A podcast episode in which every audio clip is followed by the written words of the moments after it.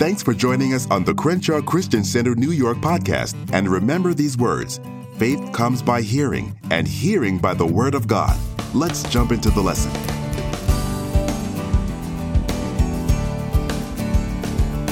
All right, we're on page one, and you can follow along with me. Now, we're continuing our discussion of the fundamental question, why do we study the Word from the Bible? And Ellen Nate put it so well. So many of us grew up in churches where the Bible was there. I remember my church, they had a huge Bible on the podium. And the pastor had a Bible also, but he would come in and he would read usually one, sometimes two scriptures from the Bible. Then he would close the Bible, lay it aside, and then he would speak. And I guess whatever was on his mind, he would speak and so forth. If you notice here, as Ellen Nate said, we have the Bible continuously open and we refer to the Bible. And it seems to annoy some people uh, that in our teaching, I would say especially my teaching, because I made a commitment that I would validate everything that I told you by the Word, which means that I have to give you Scripture. So that's why you have Scripture in the Word. Now, I could get up and I have the ability to get up and talk at least for an hour without knowing anything.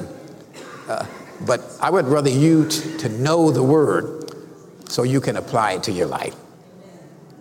So, I point out that we can look to the Word in the Bible itself for an answer to the basic question that every Christian believer should understand, and that is why we study the Word in the Bible. So let's review a few basic facts. Let's review a few basic facts that we have established already. And this is a partial review. I can't go over all of the previous three lessons. First and foremost, we study the Word because the Scripture in the Bible is the revealed, inspired Word of God. How do we know this? Because the Word tells us this. In Second Timothy three sixteen, our foundation Scripture says this, all Scripture is given by inspiration of God and is profitable for doctrine, for reproof, for construction, for correction, and for instruction in righteousness. This scripture is further amplified in Second Peter one twenty, Second Peter chapter one, verses twenty and twenty-one, which you have right before you. It says, knowing this first, that no prophecy of scripture is of any private interpretation. For prophecy never came by the will of man, but holy men of God spoke as they were moved by the Holy Spirit. So the scripture is not of any private Uh, uh, interpretation. It's not what I say. It's really what the scriptures say. And it's the understanding of the scripture that the Holy Spirit gives us and gives to you that we can understand what the scripture is, but it's not private, private interpretation. Now, I've seen teachers take the scripture and give it private application to sway you to believe a certain way. And I'm reading the scripture. And I said, that's not what it says. And it certainly is not what it means. So we don't try to sway the scripture here. We try to help explain it to you. Amen. Now, again, what these two scriptures mean is that God's Spirit, that's the Holy Spirit, breathed into and inspired and directed the writers of the Bible to write what was written. That's why it's the Word of God. The Word in the Bible is God speaking to us.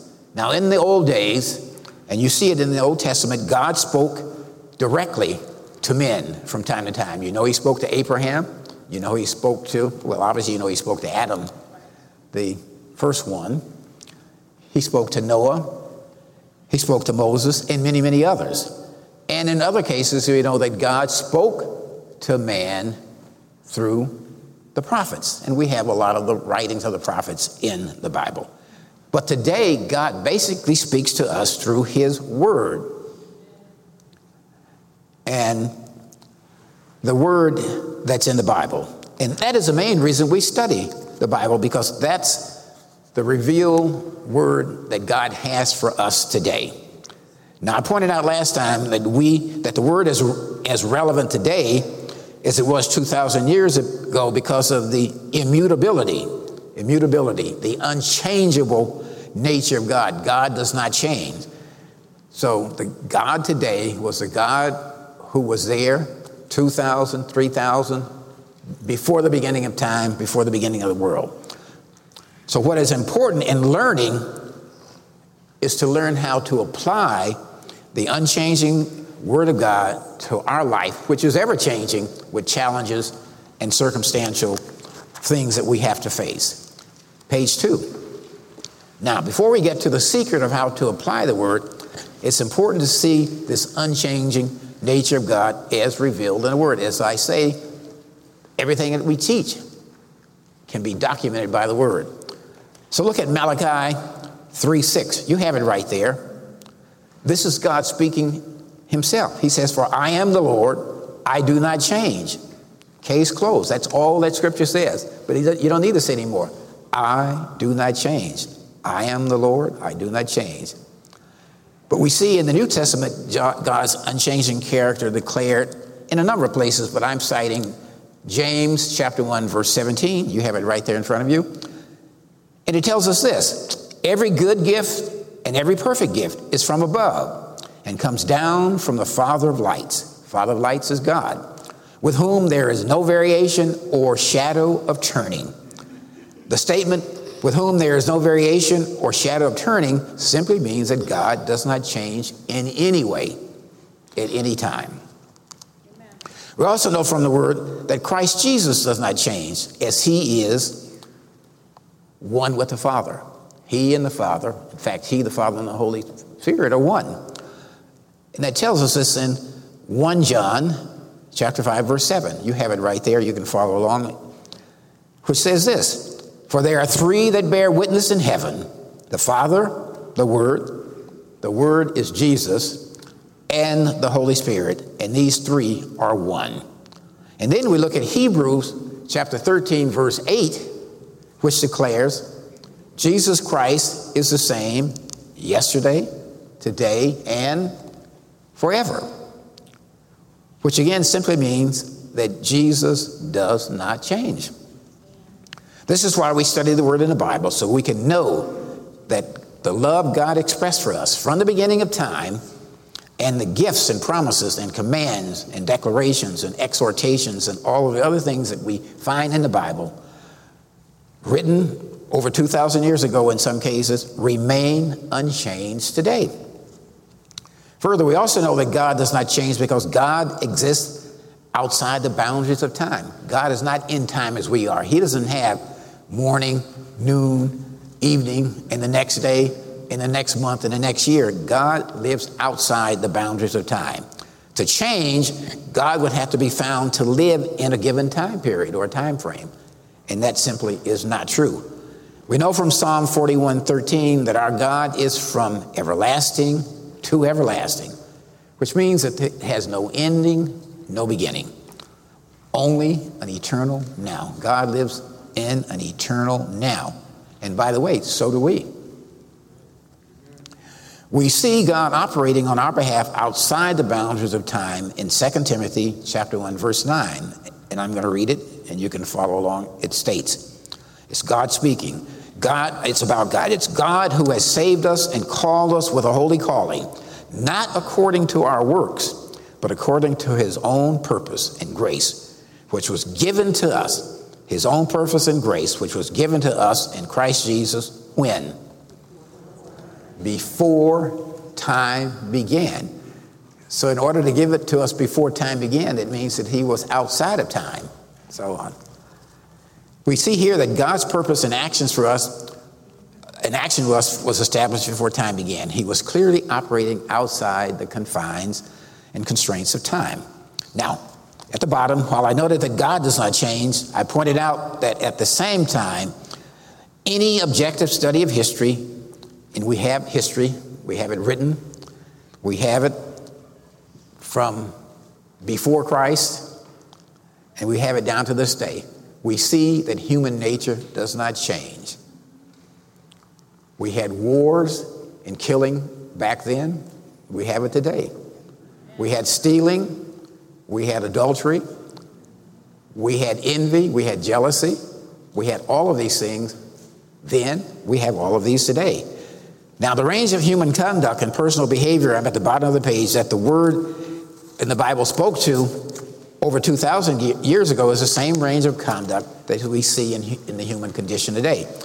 So I give you a partial listing at the top of page three of that conduct. And this is not an exhaustive list, by the way, because the Bible really deals with everything. When you really get into the Word, it deals with everything. But here's a, just a, a listing of the conditions today that the Bible also dealt with over two thousand years. It's life, death, murder, suicide, sickness, healing, poverty, wealth, ambition and arrogance, war and peace, success and failure, procrastination, putting off things until whenever, envy, jealousy, work, laziness, love, hatred, charity, charity as in giving, integrity, diligence, wisdom, knowledge, understanding, focus, vision, planning, fear, worry, and anxiety, the family, marriage, adultery, thinking, speaking, suffering, disobedience, stealing, making mistakes, redemption, reconciliation, bad judgment, sin, honor, and dishonor, earthly things and spiritual things. The Bible speaks to all of these and more, just as it did over two thousand years ago.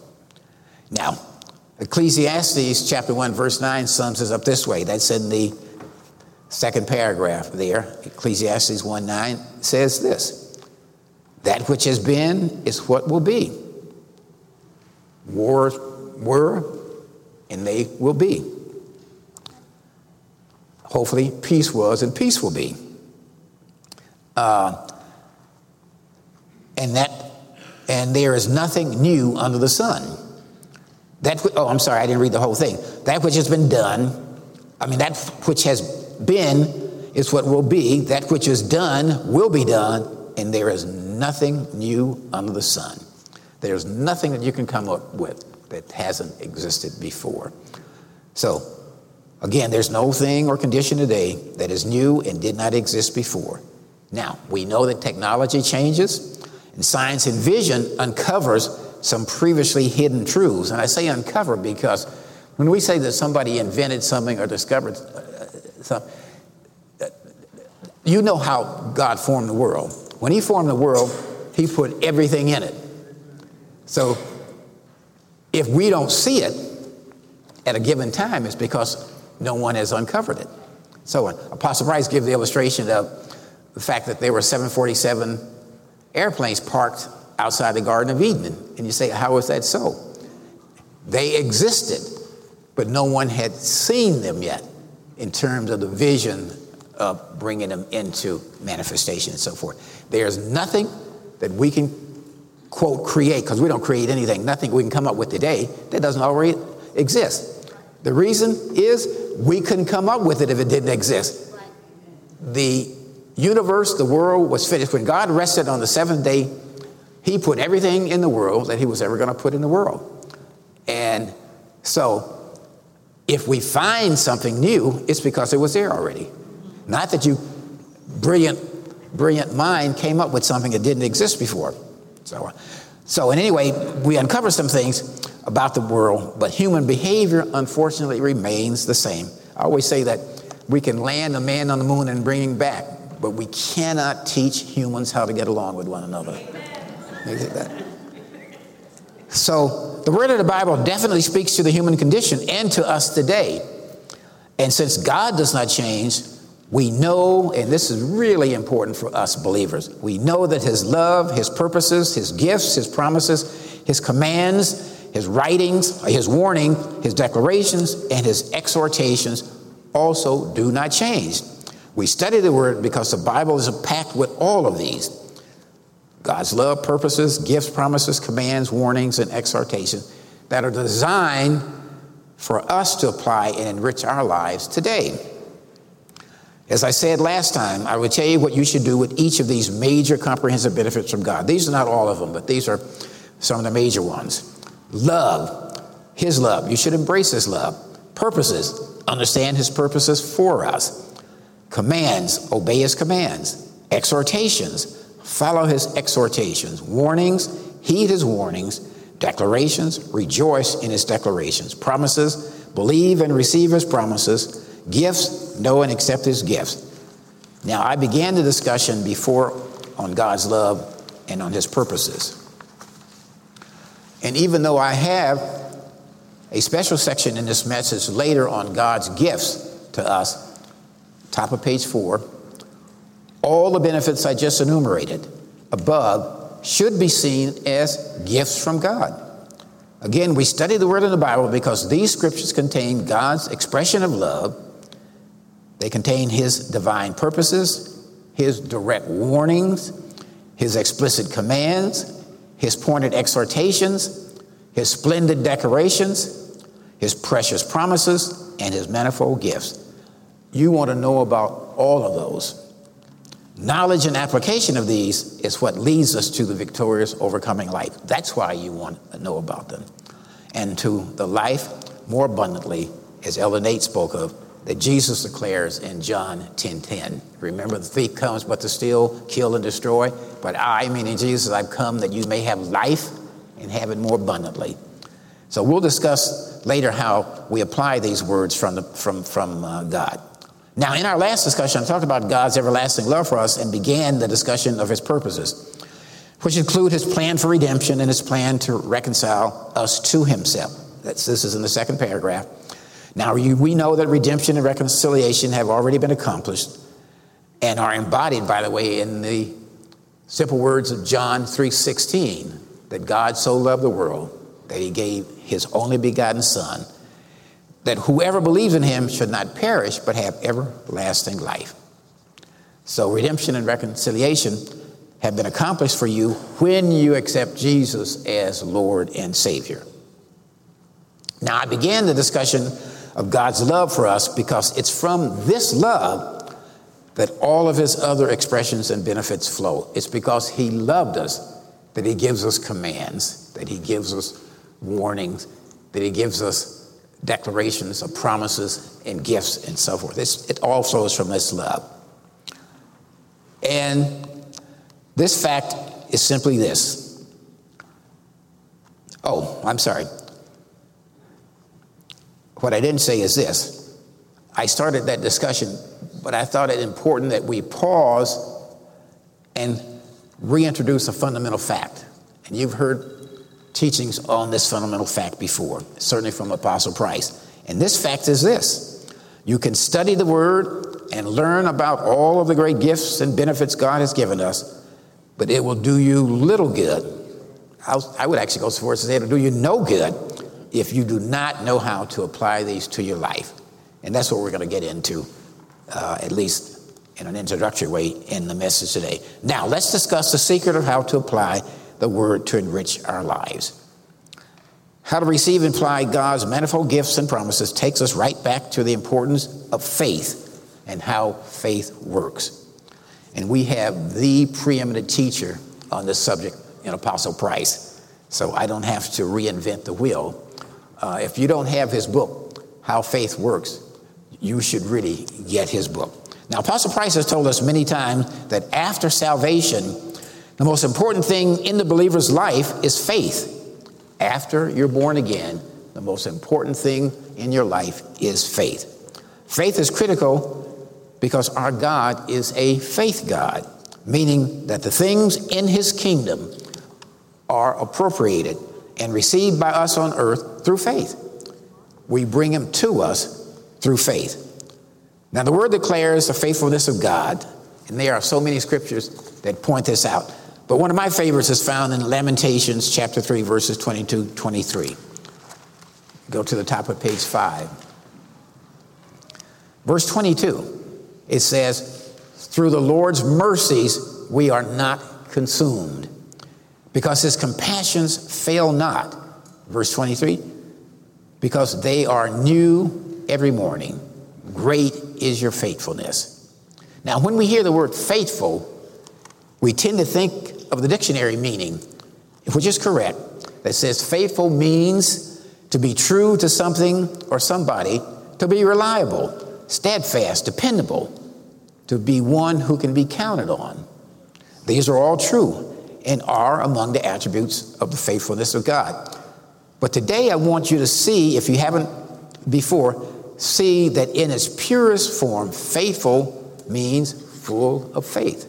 Faithful, full of faith. God is full of faith.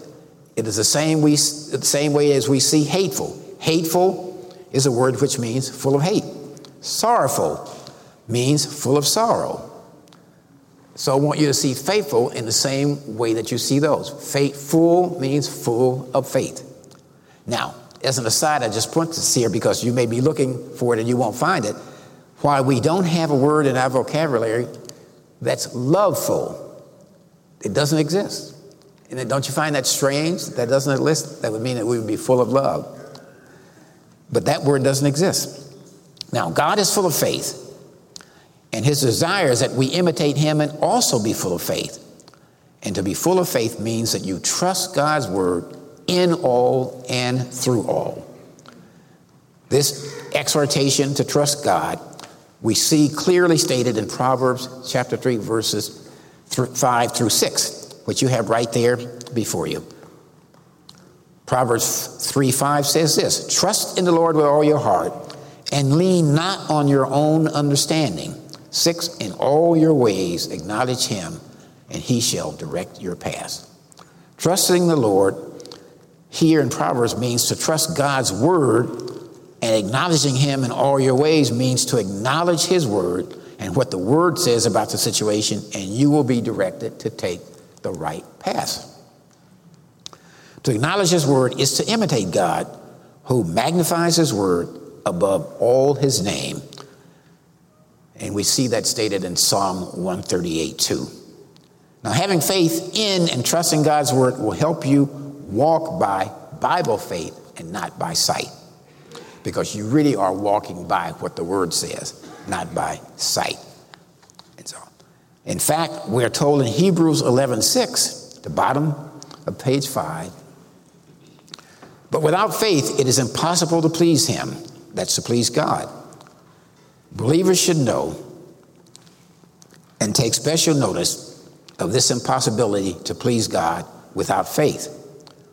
But we know that God is a just God, and he would not impose that requirement that we have faith to please him without assuring us of the ability to have the quality of faith that we can use to seek, find, and know him. So we see that at the top of page six. In Romans twelve three, very familiar scripture, we find that God has dealt, meaning he has given to each one the measure of faith. It's the measure of faith. Some scriptures say a measure of faith, but it's more correctly stated the measure of faith. And why is that so? Because if he's given everyone a measure of faith, a measure could be a pint to you, a quart to her, a gallon to this one, an ocean full to somebody else. The measure of faith means the same quantity of faith. Now, I want you to listen to this next paragraph carefully, because I don't think everybody understands this. So when you become a born-again believer, you receive the same measure of faith from God as every other believer. That includes the great men of God, the great men of faith. In fact, you receive the same faith as Jesus Christ.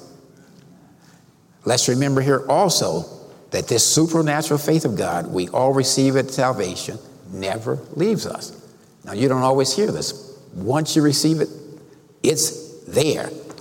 This fact is not always stated, and you may not, and you may fail to use your faith, but it is nonetheless there in you. And faith is that part of the fruit of the Spirit we receive that is listed in Galatians five twenty-two twenty-three. There in Galatians five twenty-two twenty-three, the listing of the fruit of the Spirit is given, and one of the key ones is faith. But it is up to each person, and this is the important thing, to use and develop this God-given faith by exercising it. Exercise is an activity, and just as physical exercise can grow body strength, exercising one's faith can grow and add strength to one's faith. So, in the Word, we see the various ways to add more strength to our faith through activity.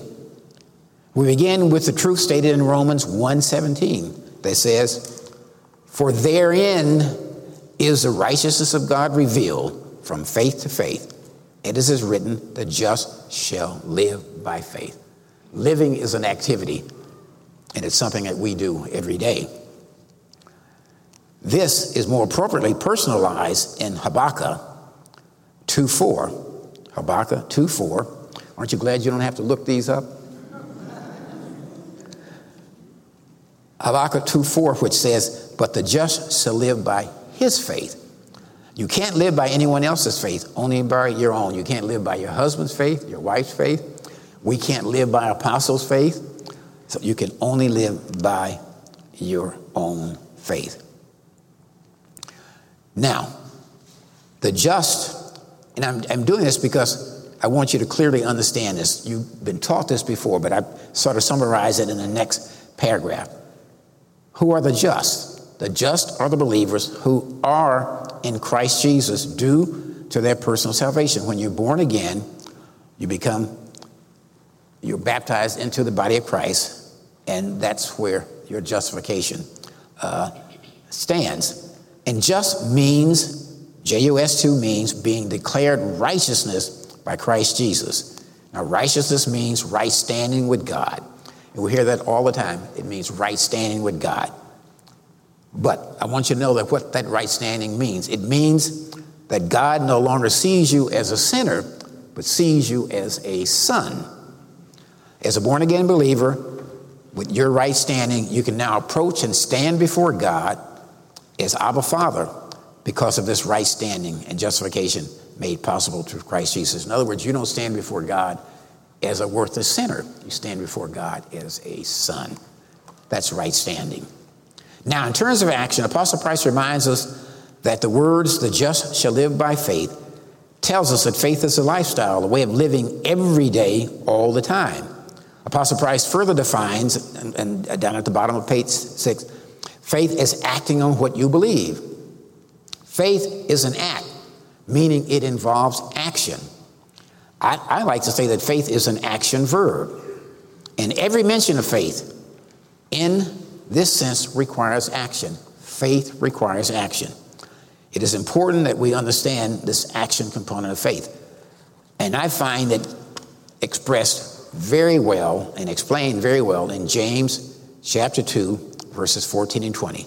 That's James, which is back towards Revelations, but you don't have to go there because you have it right here.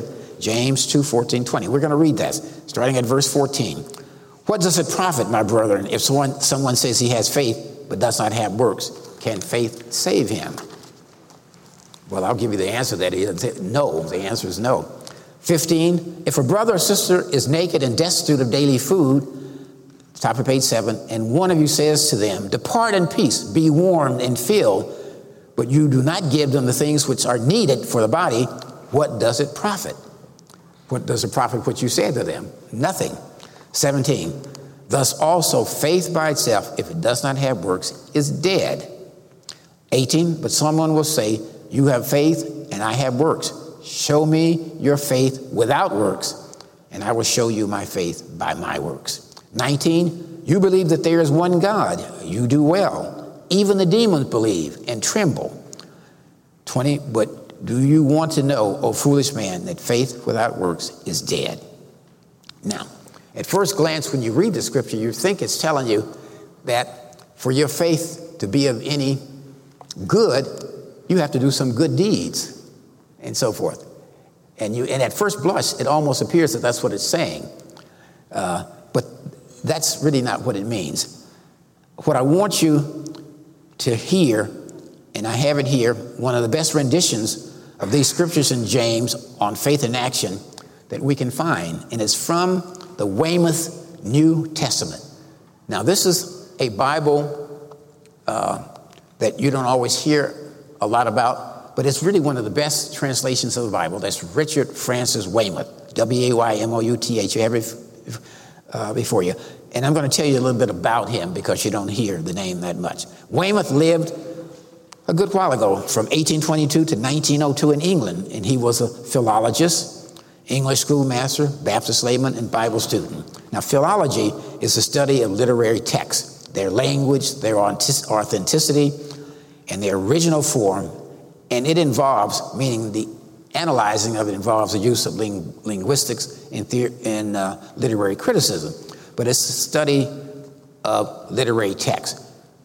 Weymouth took the Bible in its original Greek and translated it into basic English. So he did one of the, um, if you're following on, he did one of the earliest modern language translations of the New Testament called Modern Speech New Testament, known more, more widely as the Weymouth New Testament. And this was published in nineteen oh three, a year after his death. It is an early and excellent modern translation of the New Testament from the original Greek text. And he renders James two, seventeen, twenty in the following manner.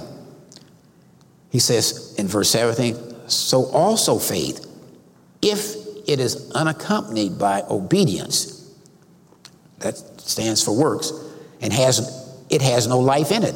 In other words, faith not accompanied by obedience has no life in it, so long as it stands alone. If you say, I have great faith, I've been in the church forty years, I have accumulated so much faith that I don't know what to do with it. But if you just have faith and nothing else, it will merit you nothing. That's what he's saying there. eighteen, nay, someone will say, you have faith, I have actions. Prove, meaning show me or show to me your faith from corresponding action, and I will prove or show mine to you by my action. Faith from corresponding action. Faith without works is faith without corresponding action. And I'll explain that a little bit later. nineteen, the top of page eight, he says, you believe that God is one, and you are quite right. Even the evil spirits also believe this and shudder. twenty, but idle boaster, are you willing to be taught how it is that faith apart from obedience is worthless? Faith apart from obedience, faith apart from accompanying acts, is worthless. Faith without works is dead really means that faith without corresponding actions. Corresponding actions means actions according to your faith. Without corresponding obedience to the word, to the word that is believed, is dead. Your faith must be matched with actions that correspond to your faith. The word in James two nineteen reminds us that even the demons or evil spirits believe in God. Now, why did he put that there? It's to show us that they have belief. They believe in God, but they don't act on his word. They don't live by his word, and they don't do what he says, but they believe in God. So when you say, I believe in God, what does that mean if you don't do something? All right. So they don't obey God's word. Their belief in God is not matched by any actions corresponding to this belief. As a believer, if you say, I believe in God, but don't obey his word, then what you learn in the Bible, what you believe, is meaningless. Now, Abraham offering his son Isaac on the altar is an example of faith matched by corresponding actions of obedience. And we see this again. See, James goes on to explain what it means in James two, twenty-one, twenty-two. Verse twenty-one, was not Abraham our father justified by works when he offered Isaac his son on the altar? On the altar. twenty-two, do you see that faith was working together with his works, and by works faith was made perfect? Now you recall the story of Abraham in Genesis chapter twenty-two, this aspect of, of the story, where God told Abraham to take his only son Isaac and offer him up as a burnt sacrificial offering. In other words, to take him up on the altar, kill him, and offer him as a sacrificial offering. And Abraham obeyed God's word. You remember the story? He takes uh, the son up to the spot that God had said, I will show you. And he took the other uh, you know, men along with him who, who brought the things that they needed. But as Abraham drew his knife and was about to slay his son on the altar, an angel of the Lord intervened and called from heaven, telling Abraham not to harm his son. So we see that Abraham was totally obedient to God's word and was ready to sacrifice his son uh, through that act of obedience. This act of obedience was his corresponding action to his faith and belief. And that's a good example. In other words, if you believe God, God's word, God's word told him to do this. He believed it. He followed the word. But he believed God based on something that God had, I don't have it written down here, but I'll just tell you this, that God told him earlier. God had told him that he would be the father of many nations and so forth.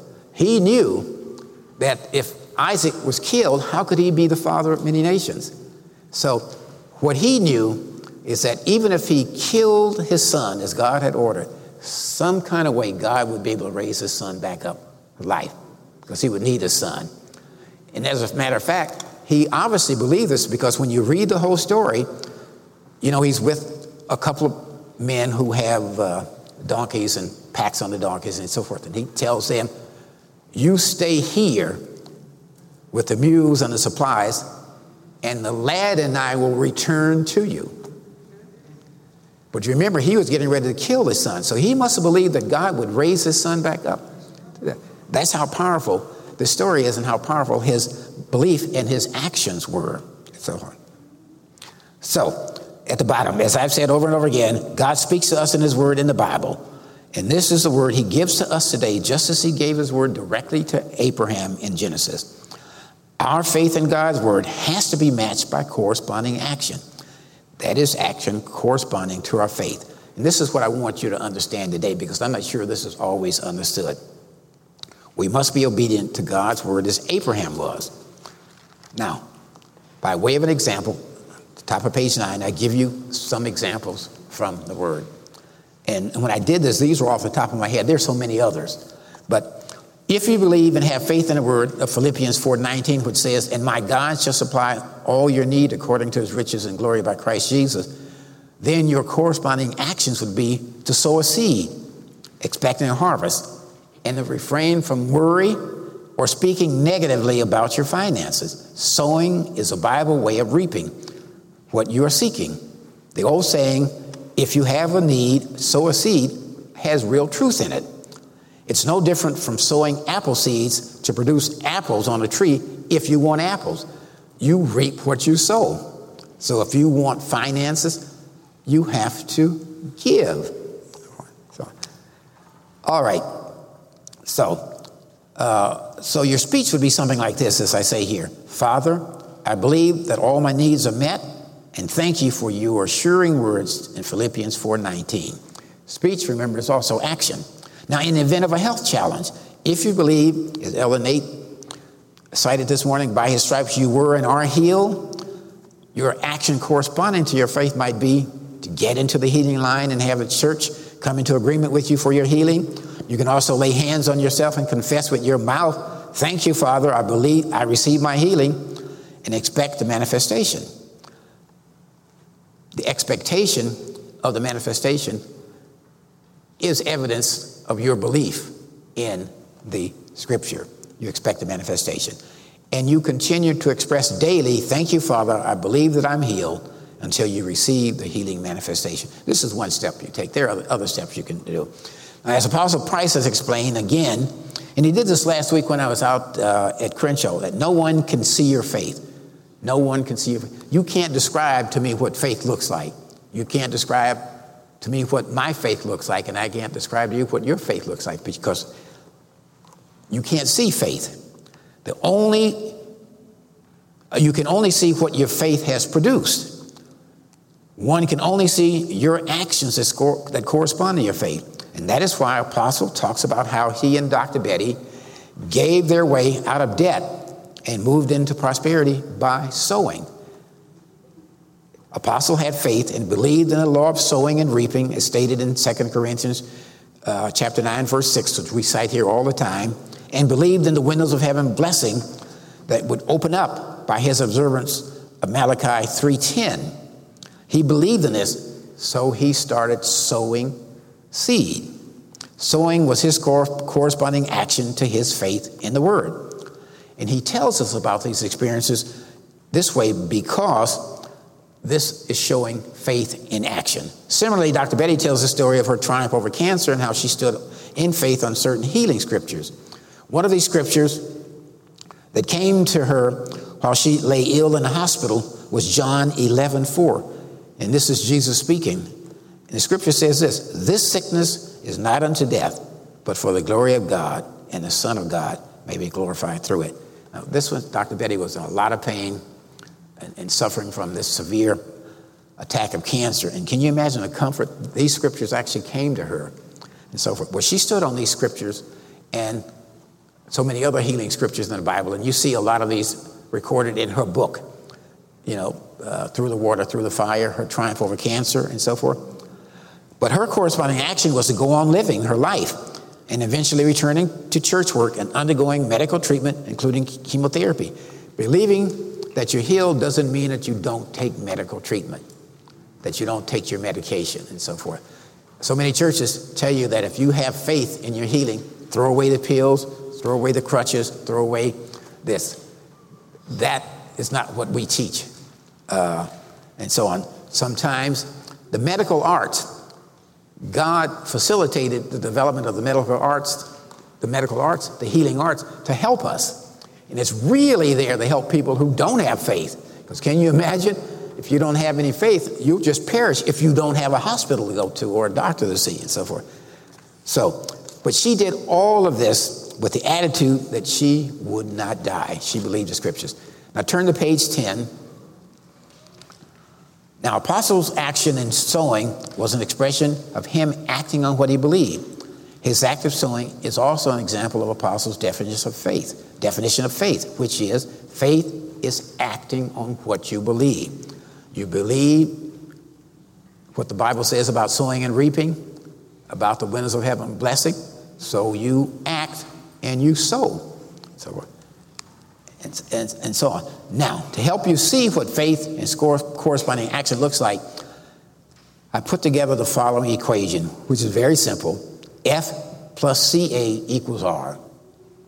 Faith plus corresponding action, and that's action that corresponds to your faith, leads to and equals results. Faith plus corresponding action leads to results. Just below that, faith minus corresponding actions leads to zero, zero results. If you don't add something to your faith, you're going to end up with zero. Again, faith is the most important thing for the believer after salvation, but you have to understand that faith is not a standalone spiritual power that will get you anything by itself. Let me repeat that. Faith is not a standalone spiritual power that will get you anything by itself. Now, we can actually create another equation to convey the same fact. W plus O equals S. The word plus obedience leads and equals success. Obeying God's word equals or results in success in whatever you are believing the word for. Not adding obedience to the word, therefore, would result in no success. As the Weymouth New Testament Bible says in James Chapter two, verse seventeen, so also faith, if it is unaccompanied by obedience, has no life in it, so long as it stands alone. Faith standing by itself, all you have is your empty declarations of faith. Now, the early experience of Abraham in chapter twenty-two in Genesis was a good example of Abraham's obedience to God's word that led to great success. And let's take a look at the success that followed. And that's recorded in Genesis chapter twenty-two, verses fifteen and eighteen. You have it right there in front of you. Verse fifteen, then the angels of the Lord called, called to Abraham a second time. Remember the first time he called to him and said, don't harm your son. The second time he calls out of heaven and says, by myself I have sworn, says the Lord. He's telling Abraham what the Lord has commissioned him to say. Says the Lord, because you have done this thing and have not withheld your, your son, your only son. seventeen, blessing will I bless you, and multiplying I will multiply you. I will multiply your descendants as the stars of the heaven and as the sand which is on the seashore, and your descendants shall possess the gate of their enemies. eighteen, in your seed all the nations of the earth shall be blessed, because you have obeyed my voice. Abraham obeyed his word. This is the successive result. So I didn't do it, but obviously W minus O is going to equal O, or no success. God's voice for us is his word in the Bible today, and he stands ready to bless us when we are obedient. Because we know who he is, I use Apostle Price as a modern day example of someone who has been greatly blessed because of his obedience to God's word. Every believer can be blessed out of obedience, just as Apostle Price, because God is no respecter of persons. You just have to obey as well. Now, the third formula, word plus obedience equals success, is a good reminder of us of this. And you're not always aware of this next thing, so pay attention to this. It reminds us that faith and word are interchangeable. You got that? Faith, F A I T H, and word, meaning the word, are interchangeable. Where you find the word faith, you can change it to the word and vice versa. An example of this interchangeability is seen in Paul's discussion of the whole armor of God in Ephesians chapter six. We see in Ephesians chapter sixteen, Ephesians six sixteen, Paul says this, above all, taking the shield of faith with which you are able to quench all the fiery darts of the wicked one. Paul could have stated it this way, taking the shield of faith, which is the word of God, just as he says in Ephesians six seventeen, the next scripture, and take the helmet of salvation and the sword of the Spirit, which is the word of God. The shield is a word, the sword is a word. You see, the shield of faith is also the shield of the word. In verse sixteen, the word is defensive in the shield. And in verse seventeen, the word is offensive, an offensive weapon in the sword that you use to attack with, so forth. So this is all here, and I'm giving it to you so you can go back and read it and digest it, because you need to understand Uh, these things that we're, and this is just introductory to this, but, but if you don't understand these fundamentals about faith needing to have corresponding action and obedience, then you could come and listen to the word for, for the next hundred years. It's not going to do you any good. Now, all the actions we hear regarding faith in the word, such as, I'm down to next to the last paragraph on eleven, such as be doers of the word and not hearers only, the just shall live by faith, walk by faith and not by sight. Faith comes by hearing, and hearing by the word of God. It is impossible to please God without faith. Faith is acting on what you believe and living by every word that proceeds from the mouth of God. These can all be summed up in this simple phrase, act as if. Believers need to act as if the word of God is true and that what they believe and have faith for is true. When you say you have faith, you're saying that you believe in God's word. When you act in faith on the word, you are acting as if the word is true. Now, let me say a little bit about the importance of acting as if. The phrase act as if, and I'm just going to give you a distillation of this, act as if is actually a contribution that we in America and the world derived many years ago from the founder of American psychology, William James. This is the top of page twelve. By way of background, William James was born in eighteen forty-two and lived until nineteen ten, so he lived some time ago. He was an eminent Harvard University philosopher and psychologist, and he was the one who introduced the first psychology class in the country, a psychology class at Harvard, and is considered the father of American psychology. And he's regarded as the most influential philosopher that the United States has ever produced. William James said this, act as if what you do makes a difference. It does. Act as if what you do makes a difference. It does. And he also wrote this. We can act as if there were a God, feel as if we were free, consider nature as if she were full of special designs, lay plans as if we were to be immortal, and we find that these words do make a genuine difference in our mortal life.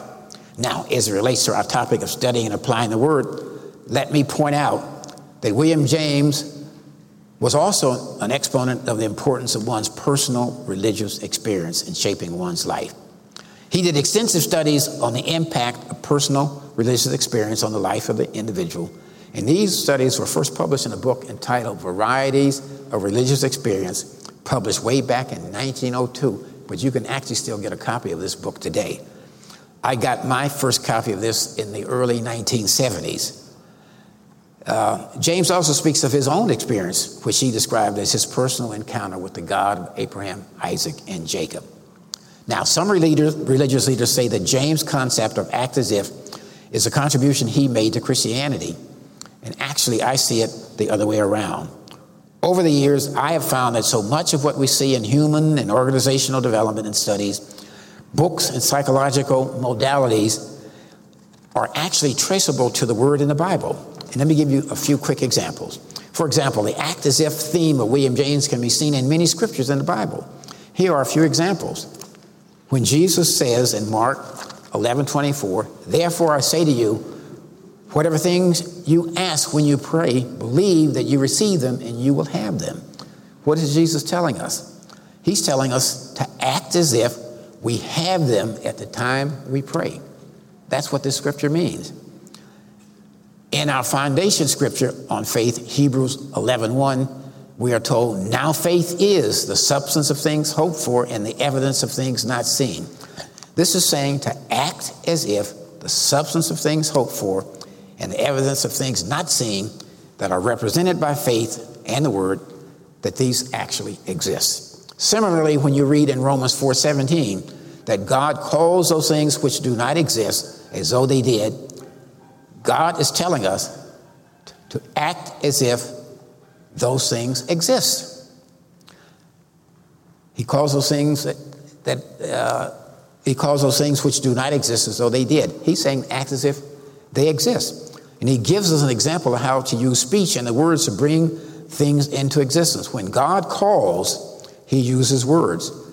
So we must do the same thing. But when calling, we must act as if they already exist. Now, in reality, by the way, they do exist in the spiritual realm. When we're calling for them in our prayer and in our affirmations and in our standing on the word, we are in faith, we're bringing them from the spiritual world into this physical world. In Second Corinthians chapter five, verse seven, we're told, for we walk by faith and not by sight. Walking by faith, which is walking by and relying on the word, is telling us to act as if the word is true, that you're standing and walking by. When Apostle Price defines faith as acting as what you believe, he's really saying faith is acting as if what you believe is true. We see this act as if in Isaiah forty-six ten, where God, God declares the end from the beginning. This acting as if, this is acting as if your end goal is already achieved. You see it. At the end, you're acting as if it's already achieved, and you see it as now achieved. And I'll skip Habakkuk. You can read that on your own. Uh, but let me drop down into the paragraph, the third line where it says the words in Habakkuk. I just want you to see this one, because this is God speaking. In Joel, J O E L three ten, God says, let the weak say, I am strong. What is he saying? God is saying, act as if you're strong, so forth. So the Bible is full of examples which we believers can use to act as if the word of God is true. And we're helped. And there's so much other, and I'm going to go into more later, but I just wanted to give you this introduction today. We are helped in this acting as if the word of God is true by what Jesus tells us about the word of God. And he tells us this in John seventeen seventeen, and he's here, he's praying to the Father. And he's praying for his disciples and followers. And he tells the fathers, uh, sanctify them, Father. And also, he says, sanctify them, Father, by your truth. And he says, your word is truth. God's word is truth. So the secret of applying the word to your life is to act as if the word of God in the Bible is true.